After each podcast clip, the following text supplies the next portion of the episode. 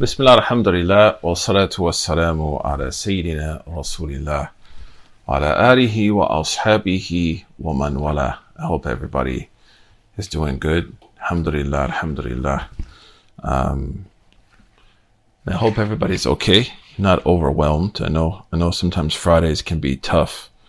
Um, and, and, uh, you know, we're a little bit exhausted, uh, so to speak. Uh, so we ask Allah subhanahu wa ta'ala to facilitate, inshallah, and make things easier for each and every one of us, inshallah ta'ala. So we're going to start now. Uh, I'm going to read his text in Arabic and then translate it, inshallah.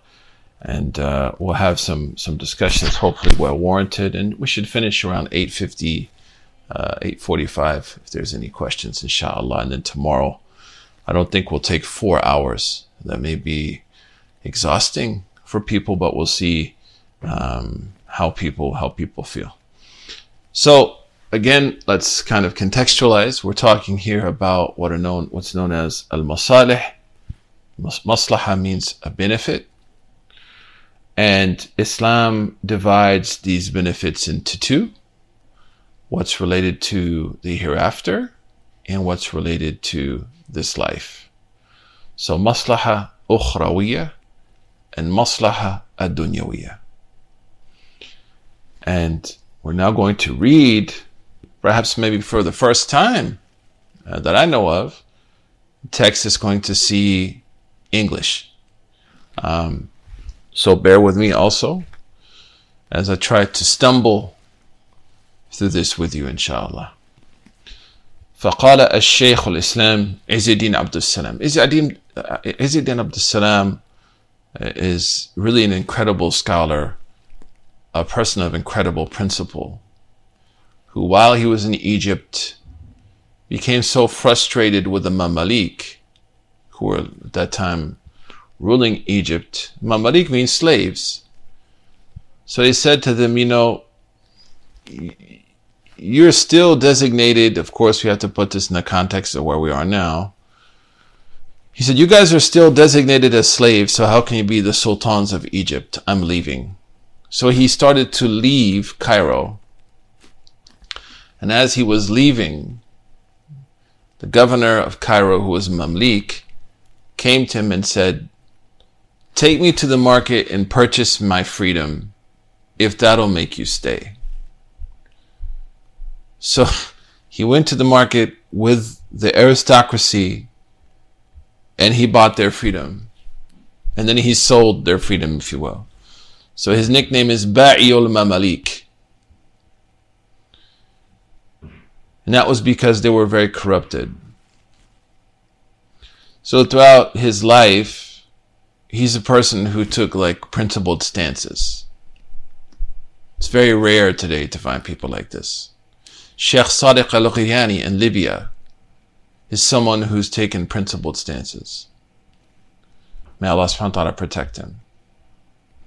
He says, في بيان المصالح والمفاسد. So he begins his discussion, نفعل الله تعالى بعلمه في دارين. He says, in clarifying what is maslaha and what is mafasid, right? Masalih, you know, like amilul salihat, the same word, amilul salihat, righteous deeds. So al masalih are those things that are going to bring good into society and good into our lives. And mafasid are those things that are corrupting agents that bring corruption.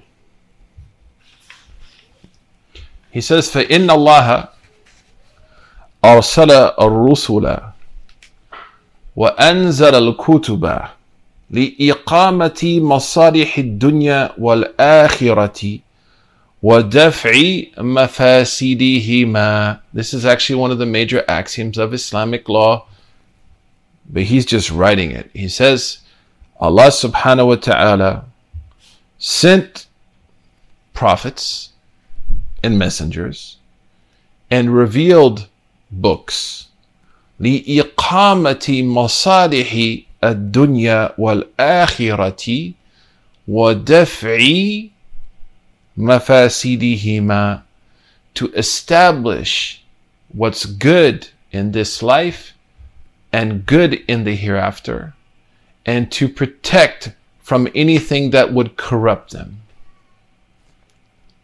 And one of the things that we can gain from reading a text like this, I mean, Izzuddin Abdus Salam lived in the 7th century after Hijri. He dies around 660.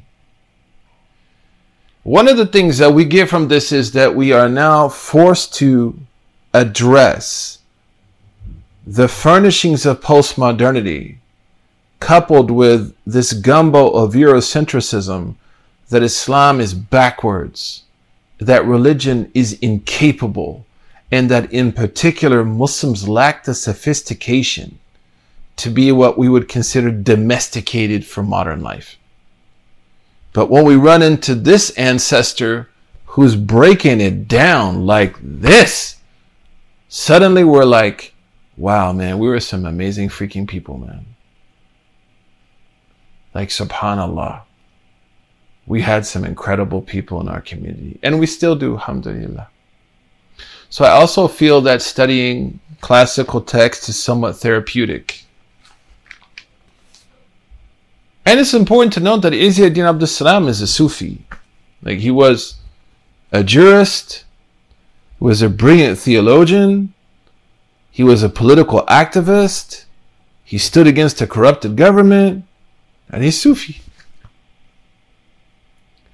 So he said, فَإِنَّ اللَّهَ أَرْسَلَ رُسُلًا Allah subhanahu wa ta'ala sent prophets وَأَنزَلَ الْكُتُبَ and revealed text لِإِقَامَةِ مَصَالِحِ الدُّنْيا وَالْآخِرَةِ to establish good in this life and the next. Can anyone here think of a famous dua that we all learned that teaches us to seek good in this life and the next life? Anyone know that dua that would support this idea? Yeah,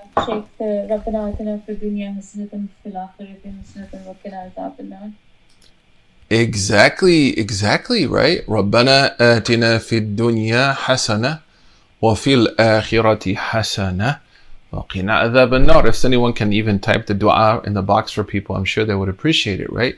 Our Lord, give us good in this life and give us good in the next. We have a very beautiful statement that says, اطلبوا الدنيا طلبا لا يضر الآخرة that you should seek dunya in a way that it doesn't harm your hereafter.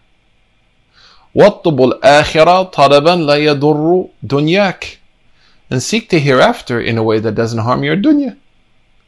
Subhanallah. Uh, yeah, but mysticism, Najneen, would be kind of a Barnes and Noble type term. You know, Sufism tends to be married at the hip with Islamic law. But the kind of gentrified form of Sufism is one that has untethered itself from law. But early Sufis, someone like him, are going to see that Sufism has to be shined through the door of Muhammad sallallahu alaihi wasallam. Thank you, Bushra. Then he says, "Wal maslaha." Then he begins to define what is called maslaha. Ladha. And ladha means pleasure. So wal maslaha ladha. So the meaning of maslaha in, in language is pleasure. Aw sababuha, or something that leads to pleasure. Aw farha, aw sababuha, or happiness. Right? Or something that causes happiness. MashaAllah, here you can see the expanding idea and also, if you think about what he's saying, he's not only saying that maslaha is found in the observance of religious liturgy, but maslaha is also how people feel in our community. Do Muslims feel happy as Muslims? Do Muslims feel happiness around one another? A young woman that has to go to a mosque and ask herself, I wonder if they have a place for me even to pray. Are we achieving the maslaha for her? Are we now organizing as a community to ensure that she experiences ladha wal farha? So now you can see why we're reading this book, man. Because it's not simply about, oh, this is so cool. There's like this Sufi guy and he was a legal theorist and he wrote about maslaha. Maslaha is a mandate that makes sure not only am I worshipping Allah subhanahu wa ta'ala, but that I make sure people in the ummah find value in this. So he defines it. He says, and this of course is the legal definition. والمصلح والمصلحة لذة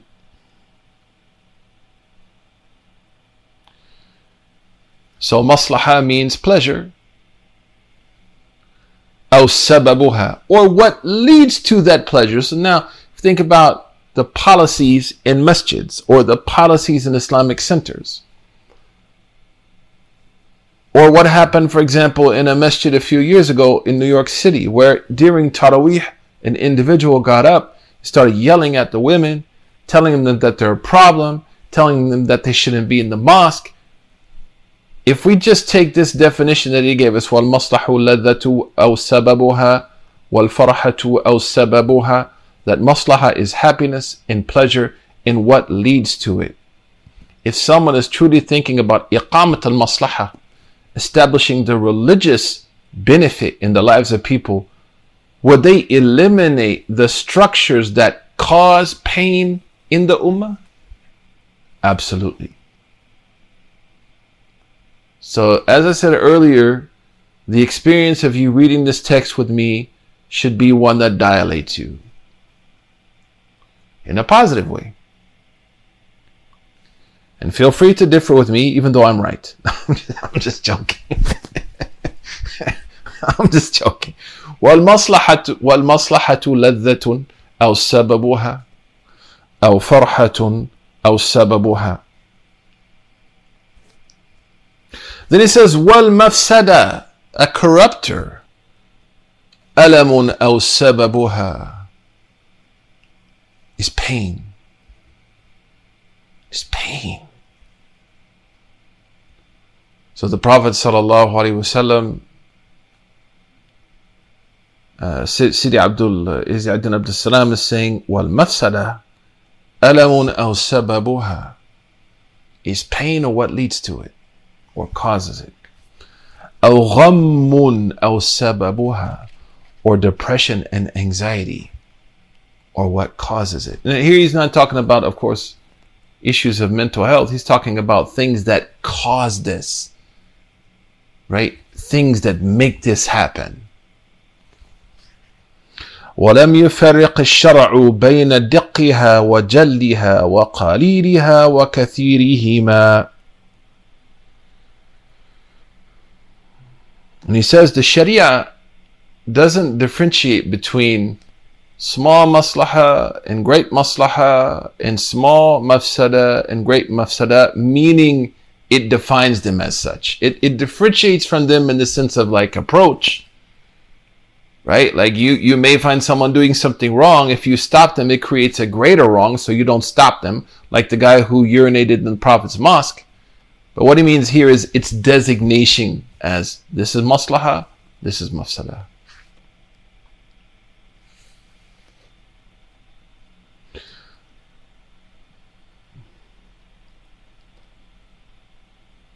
So he says, that's why, you know, you have the statement, فَمَنْ يَعْمَلْ مِثْقَالَ ذَرَّةٍ خَيْرًا يَرَى وَمَنْ يَعْمَلْ مِثْقَالَ ذَرَّةٍ شَرًّا يَرَى Whoever does the atom's weight of good will see it. Whoever does the atom's weight of evil will see it and atom or what's greater than that. We ask Allah بالعافية. وَالْإِحْسَانُ مَكْتُوبٌ عَلَى كُلِّ شَيْءٍ He said, Allah commands us to try to be excellent in all things that we do. وَكُلُّ مَعْرُوفٍ صَدَقَةٍ Every good is considered a charity. وَكَلِمَةً الطَّيِّبَةً And to say a good word is charity. وَطَلَاقَةُ الْوَجْهِ تَبَسُّمَهُ And to meet someone while you're smiling is maslaha. وَإِنْبِسَاطُهُ وَهِدَايَةُ الطَّرِيقِ And to remove something from the, the road or to help someone in the road is maslaha.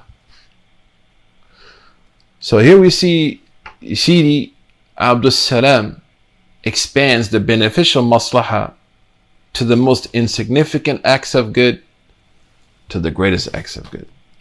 And the same thing for evil. وقد حث الرب تبارك وتعالى على تحصيل المصالح الآخرة. He says Allah subhanahu wa ta'ala has encouraged us to seek and to work for what is going to be good for our hereafter. مصالح الأخروية Allah subhanahu wa ta'ala says, الذين آمنوا وعملوا الصالحات توبى لهم وحسن مآب. Right, those people who do good, who have faith and do good deeds, they're going to experience Jannah in the hereafter in delight. Allah says, ثواب الله خير لمن آمن وعمل الصالحات. That the rewards of Allah are better for those who believe and do good. فمن آمن وأصلح فلا خوف عليهم ولا هم يحزنون who believes and does good will not fear or have anxiety in the hereafter. والذين جاهدوا فينا لنهدينهم سبلنا Those who work hard to be devout to us, we will guide them. وتلك الجنة التي أورثتموها بما كنتم تعملون Allah says, This is the paradise which you have inherited because of how you lived your lives. So, of course, Islam frames the maslaha of the hereafter, achieving good in the hereafter for ourselves and others, as a priority. And he says Allah subhanahu wa ta'ala does this by praising the acts which lead to pleasure and happiness in the hereafter praising the one who does those acts and what he has established for the beautiful rewards for those who do those acts and the gifts that he will give them. And the same thing applies to doing mafasid, which will harm our hereafter. That Allah subhanahu shames those people, denounces those people, mentions punishment, the opposite of ladha, the opposite of pleasure and farha, awaits such people in the hereafter. And he says in the Quran, you find synonyms for the word maslaha and mafsada. Again, what does maslaha mean? If someone can type it for people, good or benefits. What does mafsada mean? Evil, right? Or corruptors. So he says ويعبر أو ويعبر عن المصالح والمفاسد بالمحبوب والمكروه وبالحسنات والسيئات والعرف والنكر والخير والشر والنفع والضر والحسن والقبيح Thank you Sabrina. He says that in the Quran Allah subhanahu wa ta'ala uses different words to talk about this concept of maslaha and mafsada. So, for example, something which is beloved, something which is loved by God and the Messenger is maslaha. Something which is repulsive is makruh, is mafsada. Something which is called hasanat is understood to be maslaha. What's called sayyi'at is understood to be mafsada, evil. Hasanat is like a good deed, sayya is a bad deed. And so on and so forth. Then he mentions something really interesting as a side point.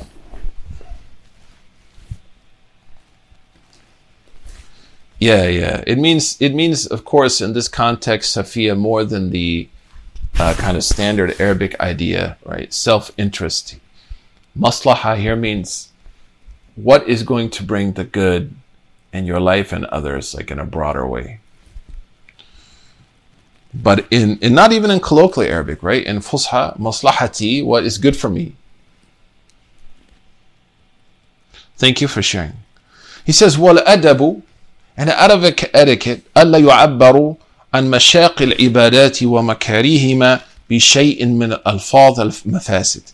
He said, out of etiquette, we should never talk about acts of worship, even if they're difficult, with words that imply their mafasid. It's like really nice.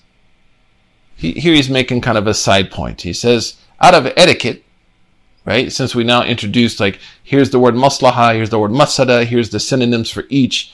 He says, والأدب ألا يعبر عن مشاق العبادات ومكاريهها بشيء من ألفاظ المفاسد. He says that, you know, when you talk about worship, if it's hard or difficult, you should not use words that would imply that act of worship is a mafsad, is evil or bad. So, like, A'udhu Billah, Ramadan is coming. You know, sometimes we hear people talking about Ramadan, A'udhu Billah. Like, I heard someone say, like, man, I hate when Ramadan starts. A'udhu Billah. You know, or like prayer is just like such a, you know, I just, prayer is just like so bad for me. No. That's not adab. Actually, mafsada, its root is fasada. Yeah. Masdar, what's called masdar mimi. Mafsada. And masalih is called masdar mimi. But I don't want to make it too hard for people uh, here.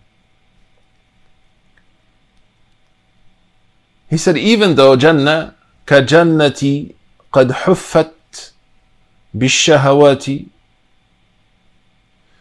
even though Jannah is surrounded by difficulties, right, and hardships, like, you know, we have to be very, very careful. He's sorry, he says, والأدب ألا يعبر عن مشاق العبادات ومكاريهها بشيء من ألفاظ المفاسد وألا يعبر عن لذات المعاصي وأفراحها بشيء من ألفاظ المصالح.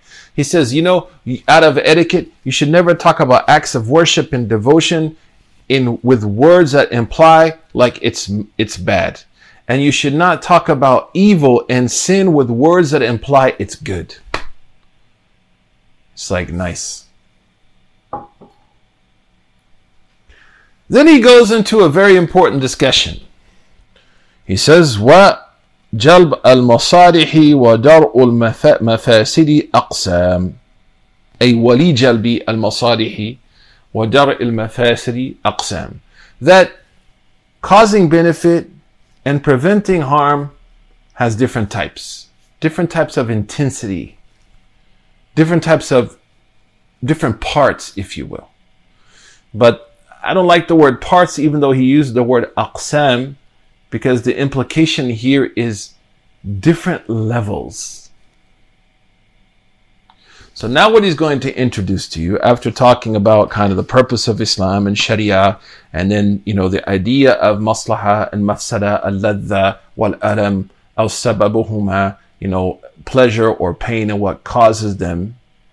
And then talking about how Allah subhanahu wa ta'ala has divided this into those which are related to this world and those which are related to the hereafter and then encourage us to make, you know, the maslaha of the hereafter our, our, our focus. Because if I believe that the maslaha of the dunya are greater than the maslaha of the hereafter, this is where I'm going to disobey Allah.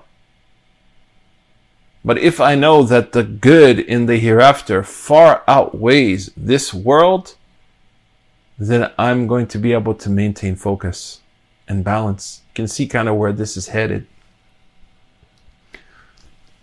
Now he's going to talk about the different types of maslaha is with in the context of this life and the next life. And he says, the first is called a dururi. A dururi, a necessity. A necessity.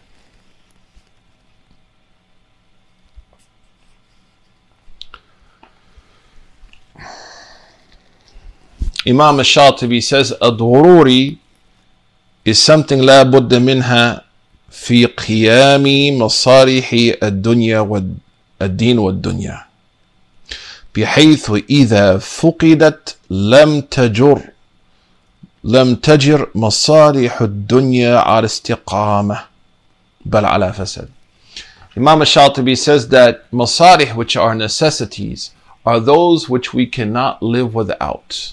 life will cease.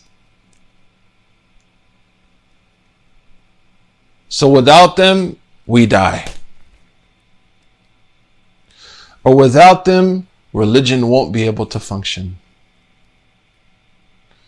So this is called masalih ad-dururi. For example, food. That's why Islam allows you to eat pork if you're going to die. الضروريات تبيح المحظورات. We have a great axiom in Islamic law that says if somebody is facing necessity, they're allowed to engage in the forbidden.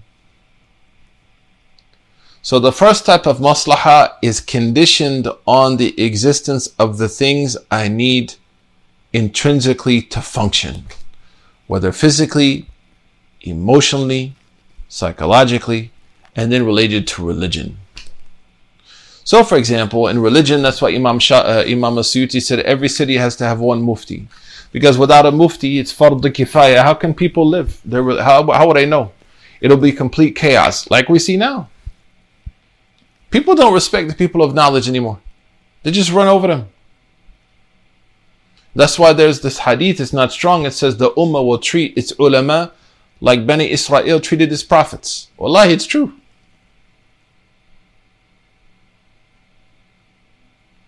So scholarship is a necessity.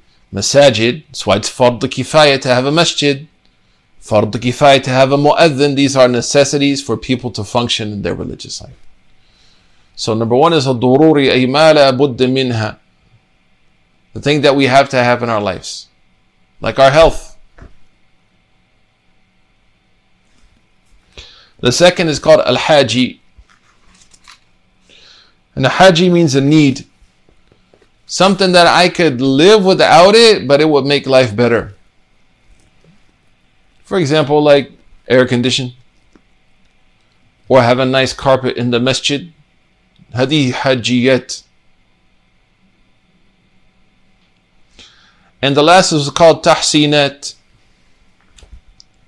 Or takmili which means I don't have to have it, you don't have to have it, but you know, it just kind of makes things perfect. The cherry on the ice cream. So the Sheikh is saying that the masalih, the benefits of this life and the next, are resting on these three kind of foundational things. What's a necessity for me to experience happiness? What's a necessity for me to be able to work on my hereafter? what's not a necessity but may make my life better, make my worship better, but not a necessity. And then finally, you know, like rubber socks. I don't have to have rubber socks. But mashallah, be nice. هذا takmili. And then he begins to explain them. He says, فَالضُّرُورِ الْأُخْرَوِي فِي الطَّاعَةِ وهو الفعل الواجبات وَتَرْكَ الْمُحَرَّمَاتِ He said the first thing that you want to have in front of you individually, before we start, start to talk about the public good, we have to talk about the individual good. The first thing that has to be in front of you is what is a necessity for you to experience pleasure in the hereafter. And that is establishing the obligations and avoiding what's haram. And if you think about what the Sheikh is saying, you can see the intersection of his legal training with his tasawwuf. So he says, فَالضُّرُورِ الْأُخْرَوِيُّ فِي الطَّاعَةِ That the, the, the necessity related to the hereafter is obeying Allah. وَهُوَ فِعْلُ الْوَاجِبَاتِ This is establishing the mandatory acts وَتَرْكُ الْمُحَرَّمَاتِ and leaving the haram.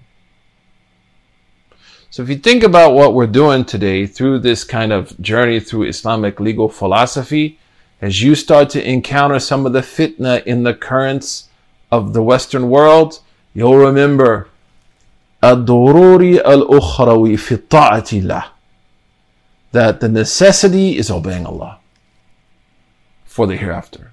My ladha, my farha, my happiness, my pleasure, ultimately in the hereafter is in obeying Allah.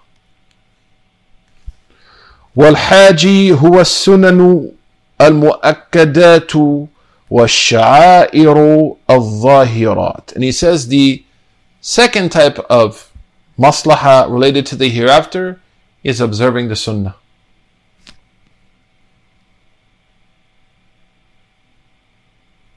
right? So, Fajr, uh, Isha is Dururi. The two rak'ah after or four rak'ah after Isha, Haji. And he also talks about وَالشَّعَائِرَ الظَّاهِرَاتِ And what that means is the signs and representations of the sacred in our lives. Because that's going to, if we're, if we're furnished with reminders of the sacred around us, it's going to encourage us to be better. Alhamdulillah. But you could enter hell, uh, you could enter heaven, right? Without praying the four rakat after Isha. Perhaps. But you can improve your Jannah. I can improve my Jannah, inshallah, by praying them. وتكميل ما عدا الشعائر شعائر من المندوبات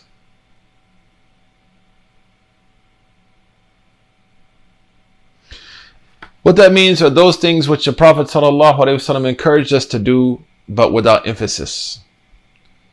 For example, Salatul Duha, according to most of the ulama. Having someone write the contract is considered mandub, although now most scholars, we're going to talk about it later on, they're going to say, no, no, for the maslaha, you have to write the contract down. Of course, now you have state law that governs this. But that's takmili.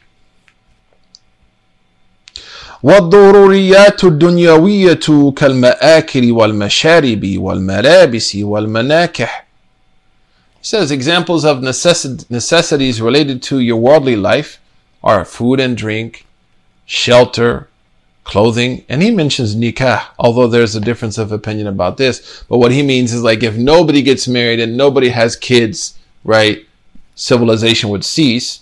We could also add to this healthcare. Okay.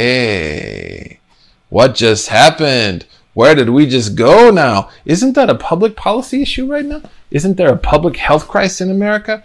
What does al masalih ad dunyawiyya, how does that help inform us about things like healthcare, education? Why would some Muslims stop girls from going to schools? If knowledge is one of the masalih. So now we can see that what we're getting here briefly tonight, and of course, this is an introductory class, right, is something that's going to allow you to evaluate at a broader level the policy actions of Muslim states, Muslim actors, and even Muslim groups or Muslim organizations or Muslim centers, or Muslim leaders, or yourself.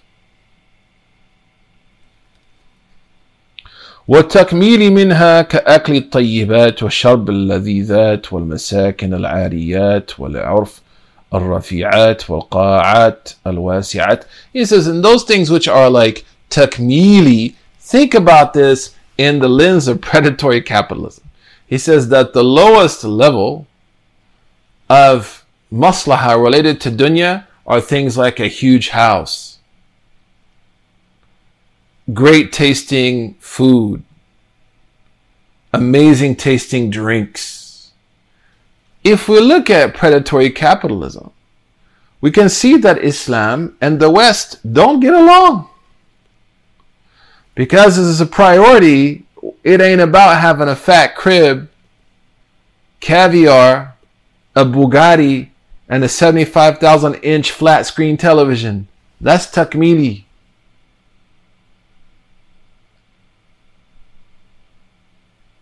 What comes first? Al akhirah. What comes last? The crib. It doesn't mean those things are bad either. That's not what he's saying. But he's saying is, what are my and your priorities in the shade of Islamic law? That's all he's saying. So, one of the things that I like to do when we read this part is, you know, do I treat what's like a necessity as a necessity? Absolutely, but of course, Sabrina, I'm not talking to the whole world. I'm living in the West. So I, am very careful, and I appreciate you asking that, to speak to where I'm at. I don't like to speak about, about things I'm not aware of. But if we look at the history of the economy and we look at the destruction of the waqf system by the West, the bankrupting of the waqf system in the Muslim world. Thanks, Bushra.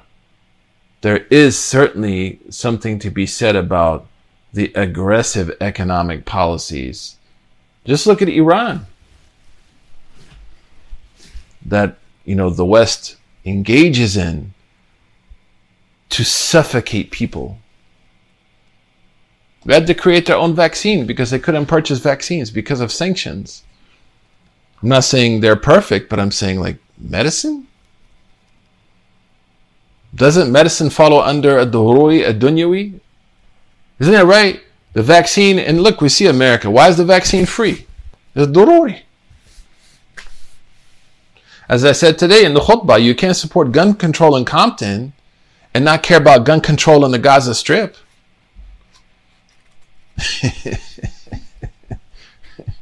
Nobody wants to talk about that. Can't support gun control in Inglewood or or West East Brooklyn, but then you're about no law and order, and no gun control in Afghanistan or Syria or Iraq or Yemen. You can't be a neoliberal and care about gun control, but then you have no problem with McDonnell Douglas selling weapons of mass destruction to people that are bombing the Yemenis into pieces. So now, if we take the idea of maslaha and we applied human life as the major maslaha of Islam, then we can understand why many of the ulama consider nuclear weapons absolutely forbidden. Absolutely forbidden. So, where we're headed with this, hopefully by tomorrow, is it's going to be like, I never knew that Islam was like this. And you're going to feel invigorated to inject yourself perhaps into places in different ways.